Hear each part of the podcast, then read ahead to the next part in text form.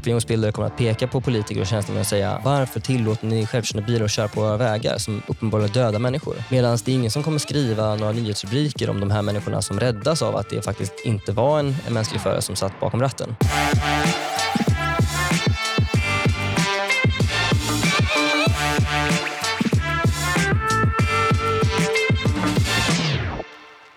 Du lyssnar på Ekonomerna med mig, John Norell och bilnörden Jakob Lundberg. Och idag ska vi prata om självkörande bilar. Är du taggad inför att vi snart eh, kommer få dem Ja, mycket taggad. Ja. Verkligen något som jag ser fram emot. Jag tror att man ändå har pratat om självkörande bilar typ sedan 50-talet. Om att så här, ja, men om några år då kommer de. Eh, Man har ändå sett ganska mycket i science fiction och liksom, när man tänker kring framtiden. Det finns ju få tekniker som är så vanligt förekommande som just det här med att nej, men i framtiden kommer vi inte köra bilar själva. Mm. Här är ett klipp från Total Recall från 1990 med Arnold Schwarzenegger. Hello, I'm Johnny Cat. Where can I take you tonight? Drive!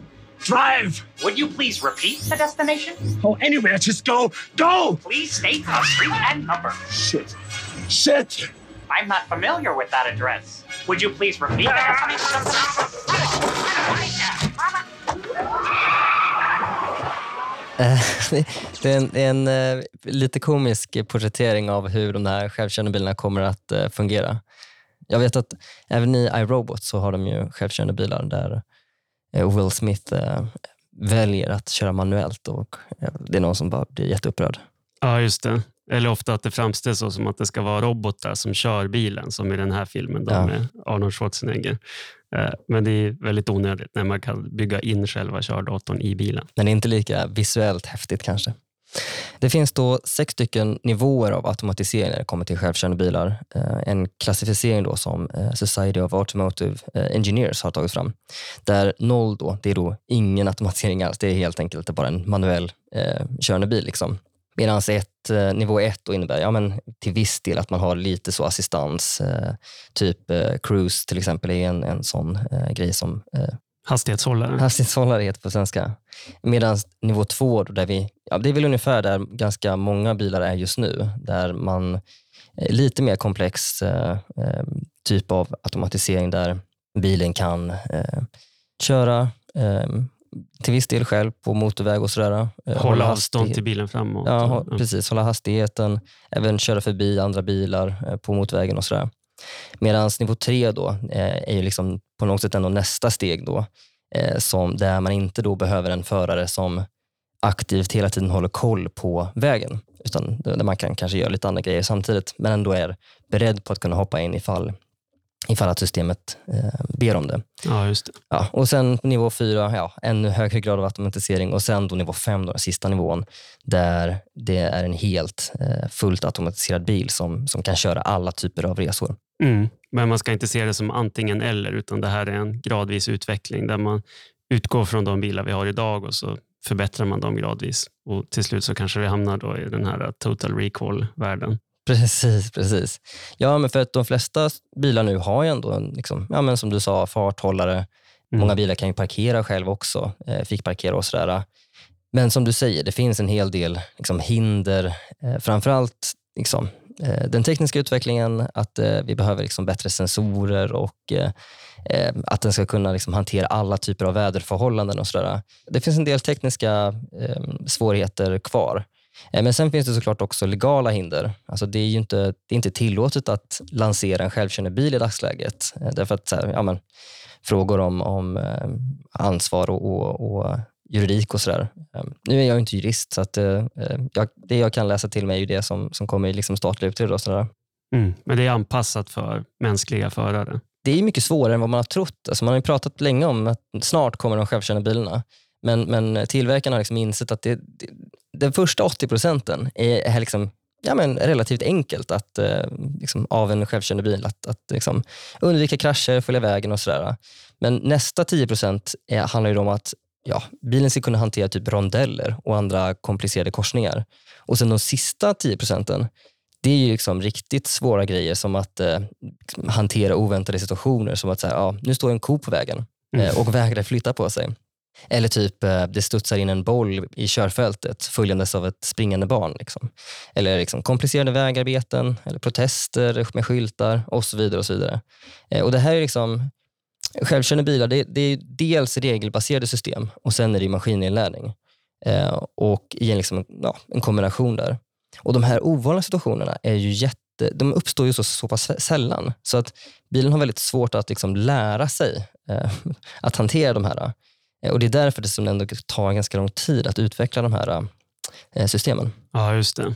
Men att det bygger dels på AI då och dels på att man programmerar in att nu ska bilen lyda stopplikt eller den ska Mm. väja för fordon som kommer från annat håll och så vidare. Ja. Utöver den tekniska utvecklingen så är det ju klart att även befolkningens liksom, sociala tillit till de här systemen eh, kommer ju också långsamt. Eh, så det, det är inte säkert att människor från och med imorgon skulle vara villiga att sätta sig i en självkörande bil, utan eh, det där tar väl lite tid. En kulturförändring. Precis, precis. Och då det här liksom att vi har de här stegvisa förändringarna kommer ju spela en, en hel del roll i att människor blir mer och mer bekväma med att sitta i en, i en bil eh, som mer eller mindre kör sig själv. Ja, det är klart. Men det är på gång ändå en del experiment och sådär med självkörande bilar, visst är det så? Ja, absolut. Så att i USA så finns det ju även det finns ju en sån, såna bolag som bara sysslar med just den här med att liksom, ta fram automatiserade system. Eh, till exempel eh, Waymo som ägs av eh, Alphabet, alltså Google. Eh, de har ju hållit på liksom med automatiserade taxi i Phoenix. De har hållit på att köra i ja, något år eller sådär. Mm. Och eh, det funkar ju relativt väl hittills. Eh, men alltså, efter 2018, för då var det ju en incident där en Uber körde på en fotgängare som ledde en cykel som ledde till ett dödsfall. Och Det här fick ju väldigt mycket negativ publicitet och då var det väldigt många försöksverksamheter som stannades upp där. Och Uber och Lyft eh, sålde ju av sina liksom, självkörande enheter och har liksom inte varit med och utvecklat den eh, tekniken sedan dess. Mhm. Så det, det bro- bromsar lite upp eh, tillverkningen, eller liksom utvecklingen av, av självkörande bilar. Och Det är många fordonstillverkare som efter det nu har fokuserat mer på investeringar i, på, kring elektrifiering. Men, men det börjar ändå komma tillbaka mer och mer. Mm. Så att eh, Waymo höll just nu på att eh, starta upp en kommersiell då, robotaxiverksamhet även i San Francisco som de eh, planerar att eh, sätta igång i år. Eh, men sen finns det liksom, ehm, ja, jag tror att Geely eh, och General Motors, alltså eh, Geely är ju Volvo, ehm, General Motors, Mobileye, det är liksom, de, de har sagt nyss att så här, ja, men de kommer vara redo att kunna presentera bilar, självkörande bilar då så snart som 2024. Det kommer ju inte, som vi sa, det kommer inte nödvändigtvis vara så att det är från 0 till 100, att det liksom sker över natt. Att vi går från, eh, övergår från icke-automatiserade bilar till fullt eh, självkörande bilar. Utan det är ju lite grann den här stegvisa övergången där bilarna som, som, som finns mer och mer kan ta över eh, funktioner som, som gör att ja, men det blir lite mer bekvämt att sitta och köra bil. ehm, och man ja, kan börja göra andra saker medan man kör eh, och sådär. Ja, just det. Eh, Det finns ett svenskt företag, Einride, som håller på och utvecklar inte, inte fordon för liksom persontransporter, men för eh, godstransporter. Så de har liksom såna här poddar, liksom små lastbilar som, som de eh, kör. Det här är liksom en ny definition av fordon, så att då är liksom inte riktigt samma, samma regelverk som är tillämpbart. Eh, de här förarlösa eh, poddarna då, att det är första företaget att få godkänt nu att köra dem i tror det är Tennessee i USA. Mhm. Så första företaget att köra i, i USA då, med såna här förarlösa bilar. Coolt. Och Det som är hemligheten då är att det finns då en, en eh, förare på distans som sitter i ett litet kontrollrum och eh, liksom är beredd att kunna ta över om systemet säger ifrån. Men det innebär att istället för att det sitter en förare i varje fordon så den här personen kan ju vara liksom standby och vara redo för typ 12 stycken olika fordon. Jag kommer inte riktigt exakt ihåg hur många fordon man kan övervaka på en gång, men, men det är någonting sådär. Så det här kommer liksom, det kommer ju att ändå, det är också en del i liksom, en större eh, rörelse mot eh, liksom, självkörande fordon på våra vägar. Ja, just det. Har det hänt någonting i Sverige då på det politiska området? Mm. Så det kom en utredning 2018 och den hade liksom en hel del förslag på hur det här införandet skulle kunna ske. Eh, på ja, nya lagförändringar som ja, var föreslagna att kunna röstas igenom eller börja gälla redan 2020. Men det hände ingenting där, utan, utan det, det, har liksom, det har liksom bromsat upp och varit lite långsamt. Eh, men det har ändå skett liksom vissa grejer sedan dess. Så det kom en, eh, 2020 så beslutade regeringen om en, att eh, ta fram ytterligare då, eh, utreda den här frågan.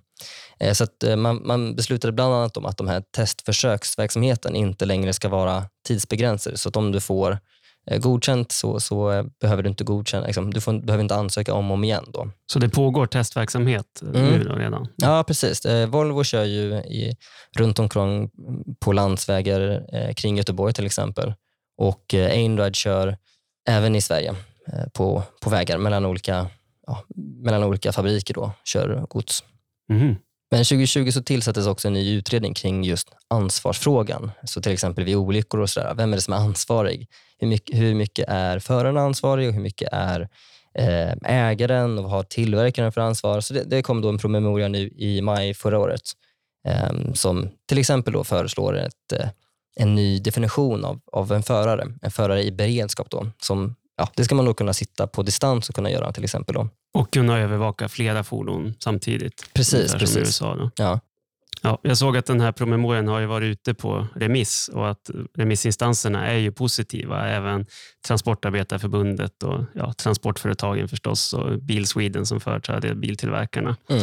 Eh, Men regeringen verkar ju verkligen dra fötterna efter sig det här. Ja, det ska jo. ju komma en, en proposition, ett lagförslag från det här så småningom. Men Mm. det verkar då inte ha kommit än i alla fall. Precis. Och när vi ändå pratar om det här med den politiska processen kopplat till det här med teknikskiften så är det ju ofta, det finns ju anledning att vara rädd att det kommer ske för långsamt. Man kan fråga sig vad, men, vad menas med det? Kan det verkligen ske för långsamt? Men om man tänker att det här är en fråga egentligen inte om kommer självkörande bilar komma, utan det är en fråga om när de kommer.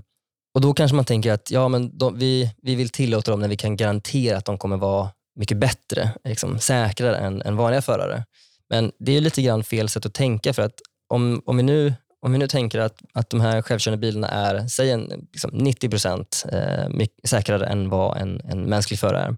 Det innebär att för varje person som dör i en eh, olycka med en, en självkörande bil så kommer nio stycken att räddas. Så att så fort som en självkörande bil är snäppet bättre än en mänsklig förare, ja men då borde vi tillåta dem helt och hållet att, att kunna köra på våra vägar. Men det är klart att den här, den här personen som dör i en olycka med en självkörande bil, det kommer bli liksom artiklar, det blir eh, uppmärksamhet, opinionsbildare kommer att peka på politiker och tjänstemän och säga varför tillåter ni självkörande bilar att köra på våra vägar som uppenbarligen dödar människor? Mm. Medan det är ingen som kommer skriva några nyhetsrubriker om de här människorna som räddas av att det faktiskt inte var en, en mänsklig förare som satt bakom ratten. Ja, det är trots allt över 200 som dör i trafiken fortfarande varje år i Sverige. Ja. Och Ja, men det 2000 lär- som skadas allvarligt Mm. i vägolyckor. Mm. Så det är klart att för varje år som regeringen fördröjer introduktionen av självkörande bilar så är det ju människor som riskerar att dö i onödan. Och Det här är ju då liksom ett, ett, skulle jag säga, ett stort problem. Eh, och Det här är ju inte bara när det kommer till självkörande bilar, även när det kommer till läkemedel, att tillåta läkemedel, nya läkemedel till exempel, så får ju FDA då i USA, de får ju kritik med jämna mellanrum. Alltså Eh, motsvarande Läkemedelsverket. Ja, typ. precis. De får ju kritik med jämna mellanrum för att de är för långsamma med att, att tillåta eh, läkemedel som hade kunnat rädda livet på människor. Därför att, igen då, de som eh, skadas av osäkra läkemedel, det blir stora rubriker. Mm. Om och så de- skäller de på FDA. Ja, Varför tillät ni det här? precis. Medan de som då dör för att de här läkemedlen som egentligen finns men inte är tillåtna ännu, liksom, det tar ju många år för, för nya läkemedel att, att få eh, tillåtna och komma till del för, för allmänheten. Eh, ja, men det, det är ingen som skriver om de här dödsfallen och därför så har eh, politiker och tjänstemän har ju liksom en bias mot att, att vara för restriktiva när det kommer till att tillåta liksom, nya behandlingar, eh, nya läkemedel och även då tillåta självkörande bilar. Ja, tyvärr. Men överlag, det ultimata målet är att självkörande bilar eh, kommer att bli säkrare än fordon som körs av, eh, av människor helt enkelt. Mm. En annan viktig del är ju att priset för transporter kommer att sjunka. Alltså det kommer bli väldigt mycket billigare att eh, åka bil när, eh, när bilarna kan användas uppemot 100% av sin tid. För att annars, så, de flesta bilar står ju parkerade i snitt 90 92-95% av, av tiden. Medan självkörande bilar skulle då kunna vara, eh, ja, vara ute i trafiken nästan hela tiden. Mm. Och sen när det kommer till just taxiverksamhet så blir det mycket mer, du behöver ju inte ha en anställd förare. vilket kommer också att pressa priserna. Det är ju just, eh, personalkostnader är ju en stor del av varför det är så dyrt att till exempel åka taxi idag. Mm. Jag läste någon forskning som sa att ja, men, kanske någonstans en halvering av transportkostnaden Ja, kan man förvänta sig. bara av automatiseringen. Ja, Och sen därtill så ska man ju ha med sig att eh, elektrifieringen eh, sker ju väldigt snabbt också. Och det är klart att när man, eh, alltså, det är mycket billigare att, att köra på el än, än eh, alltså när det kommer till marginalkostnaden, alltså transportkostnaderna. Även om, även om batterierna kanske är, liksom, är dyrare och sådär, motorerna kanske är dyrare, men, men när man kör på el så, så blir det billigare helt enkelt. Och mer miljövänligt också. ja, Sen är det också klart att eh, med självkörande bilar, desto större del av fordonsflottan som blir självkörande så kommer man också kunna köra mycket fortare. Eh, det är ju också en, en liksom konsekvens av att det blir säkrare och eh, att man kommer kunna köra snabbare helt enkelt. Så att det kommer gå ta mindre tid att till exempel pendla och, och sådär. Mm. Ja, man kan göra sån här platooning också kallas det, alltså så fordonskaravaner där en, en lång rad av självkörande bilar ligger efter varann väldigt tätt. Mm. Eh, och Det kan man ju bara göra om det är självkörande bilar, för man kan inte lita att människor skulle kunna köra så tätt. Men då kan man köra väldigt tätt och väldigt fort och då går det åt mindre bränsle också i och med att man får bort luftmotståndet. Mm. Och så kan man ju använda motorvägarna mycket mer effektivt också då, i och med att det behöver inte vara lika långt avstånd mellan bilarna.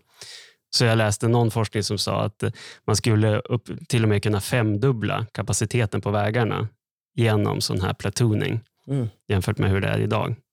Så att eh, då kanske man inte behöver ha så mycket vägar då till och med ens. Nej. Ja, en stor anledning till varför elektrifiering kommer leda till lägre kostnader. eh, Jag snackade med, med eh, en person som jobbar för Einride. Det handlar mycket om att du kan, du kan mycket mer effektivt planera hur man ska ladda, vilken tid på dygnet och så vidare. Vilket gör att när, när, eh, när priserna, priserna för el går ju liksom upp och ner hela tiden eh, under dagen. Eh, och då är frågan var i landet och vid vilka tidpunkter ska man eh, ladda sin fordonsflotta? Och där finns det ju jättemycket då att kunna effektivisera eh, med de här självkörande elbilarna. Och Sen är det klart att det blir bekvämare att resa med bil eh, när du kan ja, sitta och, och spela spel eller kolla på, på tv eller något sånt där under tiden som du transporterar dig mellan två punkter. Ja, verkligen. Allt det här kommer leda till att vi kommer åka betydligt mer bil. Mm. Det blir billigare, bekvämare och snabbare än det är idag. Och mer tillgängligt också, att fler grupper kommer kunna ha tillgång till bil. Det är ju Mm. dyrt att åka taxi som det är nu, men om det, taxikostnaden sjunker med 90 procent eller något sånt där, då kommer det bli betydligt större efterfrågan. Ja, och man kommer väl sannolikt att åka mycket mindre kollektivt.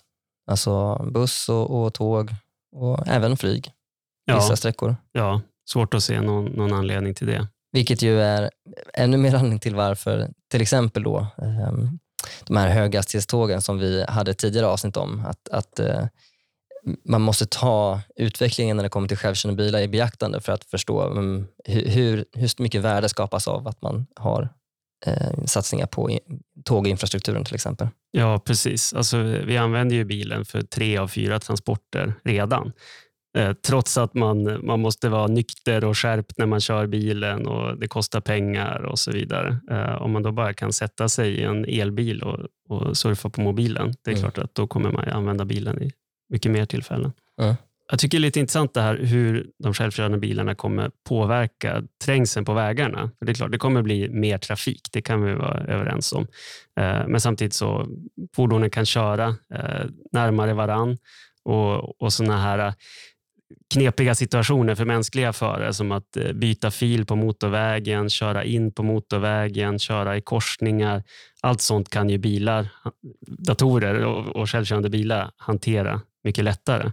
Särskilt om de skulle kommunicera med varann på något sätt så att de vet var de andra bilarna Mm. befinner sig. Ja, och det är klart att den dagen när vi inte längre har några mänskliga förare på vägen, när det finns, ja, jag vet inte hur lång tid fram i tiden det kan vara, men när det bara är självkörande bilar, ja, men då finns det ingen anledning att ha trafikljus till exempel, utan då kommer de kunna koordinera så att de kommer kunna eh, köra snabbt genom korsningar eh, förbi varandra, eh, huller om buller, utan att det kommer liksom, för de kan prata med varandra som du säger. Ja, men precis. Man kan ta bort eh, vägmarkeringar och skyltar och allt sånt här. Precis. Problemen i trafiken är ju människor.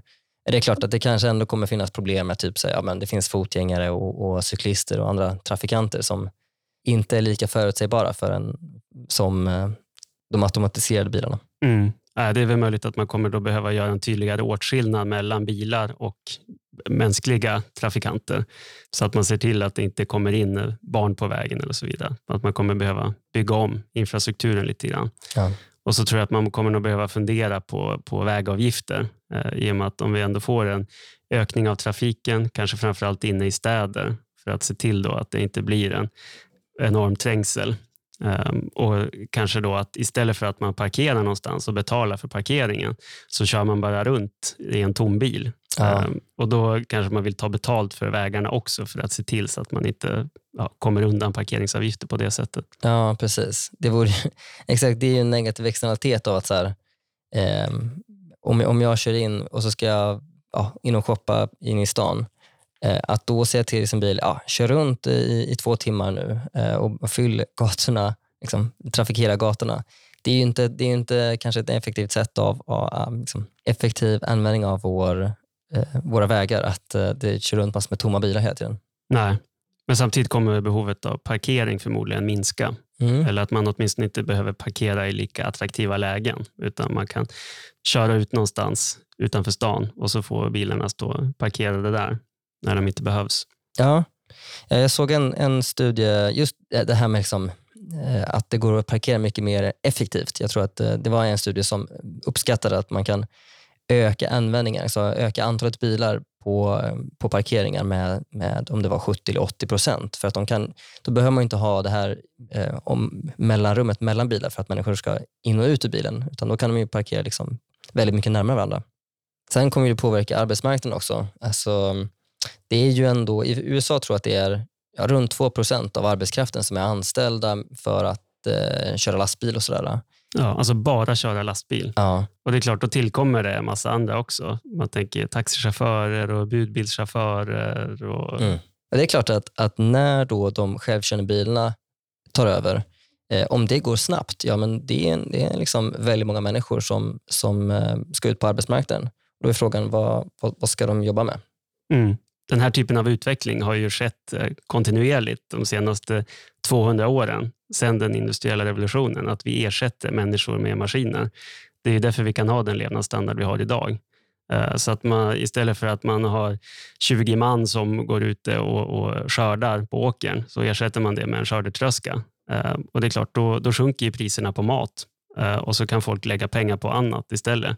Och så kan de 19 personerna som tidigare jobbade med skörden kan då jobba på eh, McDonalds eller de kan jobba med sjukvård eller utbildning eller vad som helst. Mm. Och det är klart, det kommer ju ske samma sak med självkörande bilar. När det blir billigare med transporter, då får vi pengar över och så lägger vi det på någonting annat och så kommer det skapas nya jobb där. Ja. Så det, det gäller ju bara att politikerna inte sätter käpparna i hjulet för den här strukturomvandlingen som man säger. Mm. Jag tycker också det är intressant att fundera på, men vem ska äga de här bilarna? Kommer man även i framtiden att äga sin egen bil?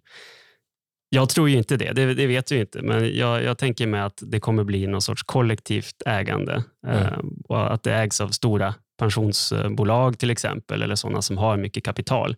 Så då, då slipper privatpersoner och hushåll att hosta upp en massa pengar för att äga en bil.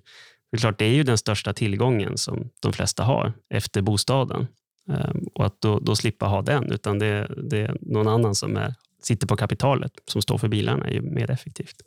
Ja, det är klart att det spelar också roll hur den, det juridiska, liksom det legala, hur det kommer utformas. Eh, vad som är så att säga, mest effektivt när det kommer till hur, eh, hur den marknadsstrukturen ska se ut i framtiden. Mm. Och även rent praktiska aspekter som att det man, det man äger tar man ju hand om förstås. Eh, Så att om man tänker sig att ehm, om jag åker i en bil som ägs av Uber eller vad det nu skulle kunna vara för självkörande taxibolag, eh, då kanske jag inte bryr mig om att lämna bilen i så gott skick, städad och så vidare. Mm. Så I forskningen pratar man ju mycket om att just städningen av bilar mellan kunder kommer vara en, en viktig kostnad och någonting som man måste ta hänsyn till.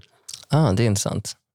Eftersom att eh, de självkörande bilarna också kommer att påverka ja, både att det blir billigare och mer bekvämt att eh, transportera sig, så kommer det också påverka hur människor väljer att bo. Alltså att det minskar ju kostnaden för att bo lite längre ifrån jobbet, att bo utanför stadskärnan.